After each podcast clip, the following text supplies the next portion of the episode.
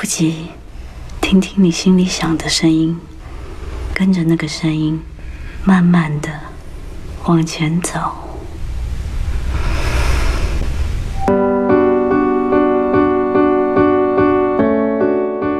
For weeks, Chinese movie theaters have been dominated by blockbuster action films.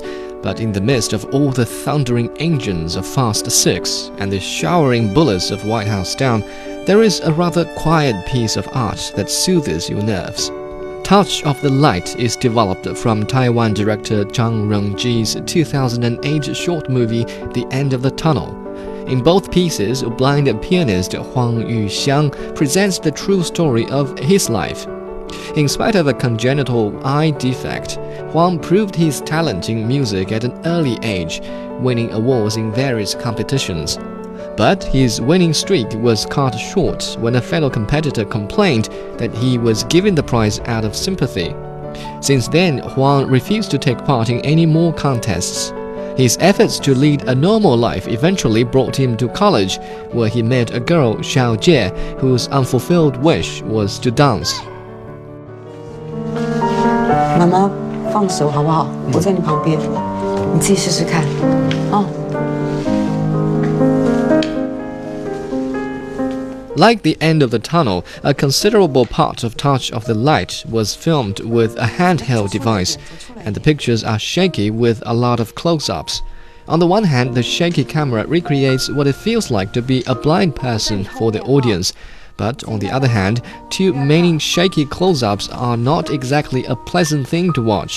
The images in Touch of the Light are well polished. The abundance of backlit shots coincides with the Chinese title Fly in the Dark.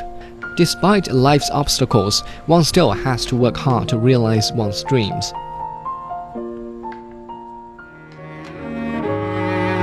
闭上眼睛，跟你一起去感觉，在没有光的世界里，踏出的每一步 都需要很大的勇气。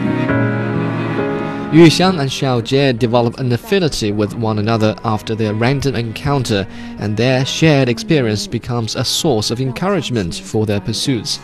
Yu Xiang no longer hesitates to show his talents, and Xiao Jie starts taking dancing courses.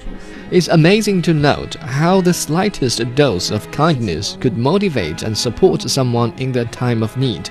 So the movie paints a rather positive and elevating picture about life, and the impact is augmented by Xiao Jie's elegant figure dancing and basking in Yu Xiang's original and gentle scores.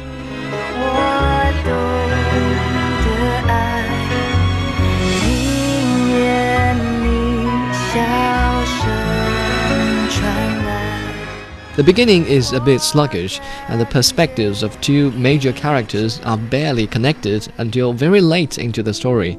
Clearly, the director still needs some practice dealing with a full length movie. Sometimes the music and pictures can be a little overdramatic, but it's kind of what we need when action films dominate Chinese screens. From time to time, we all want to escape the madding crowd to think about or enjoy the tiny little things that make us happy. For all its imperfections, Touch of the Light offers excellent opportunity to sit down and relax. On a scale from 1 to 10, I give it an 8.